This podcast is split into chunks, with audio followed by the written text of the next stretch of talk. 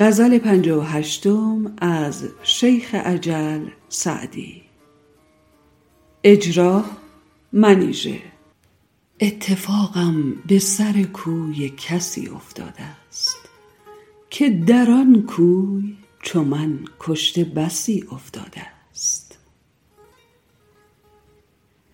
خبر ما برسانید به مرغان چمن که هم آواز شما در قفسی افتاده است. به دلارام بگو ای نفس باد سحر. کار ما همچو سحر با نفسی افتاده است. بند بر پای تحمل چه کند گر نکند؟ انگبین است که در وی مگسی افتاده است.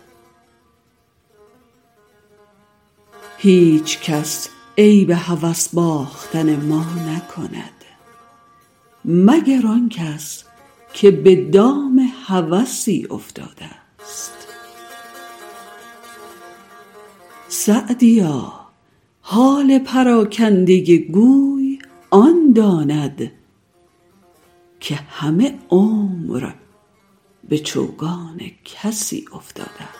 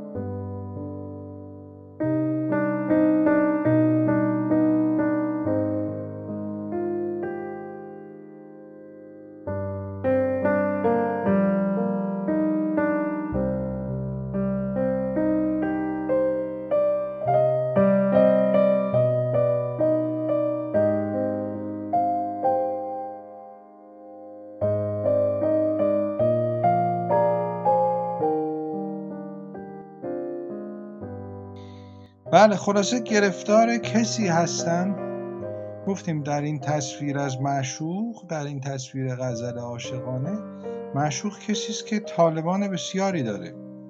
بنابراین من عاشق کسی هستم که عاشقانی مثل من بسیار عاشق داره خیلی زیاد داره.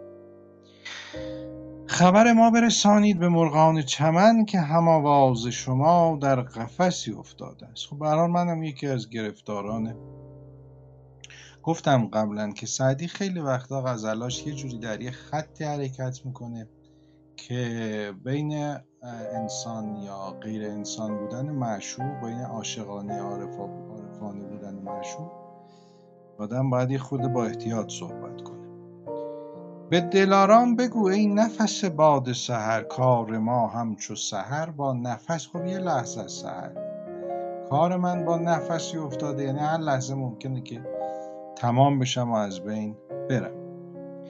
بند بر پای تحمل چه کند گر نکند؟ خب این صورت بعضی از نسخه ها هست و تو بعضی از نسخه ها داریم که لب شیرین چه توان گفت و برو خال سیاه انگبی نیست که در وی مگسی افتاده است شاید با توجه به پسندهای زیبایی شناسی امروز مثلا این صورت خیلی تصویر جذابی نداشته که مگسی است که در انگبین افتاده باشه برای خال مشهور شکل دیگری ازش به وجود اومده که بند بر پای تحمل چه کند؟ که همونجوری که مگسی که در ظرف اثر بیفته نمی‌تونه خودشو نجات بده کسی هم که عاشق بشه خودشو نمی‌تونه نجات بده. همه کس عیب هوس باختن ما بکنند مگر آن کس که به دام هوسی افتاده است خب طبیعتا تا این حال و هوا رو تجربه نکرده باشی عیب می‌گیری به اون کسی که عاشقه چون نمی‌فهمی که اون چه حالی داره.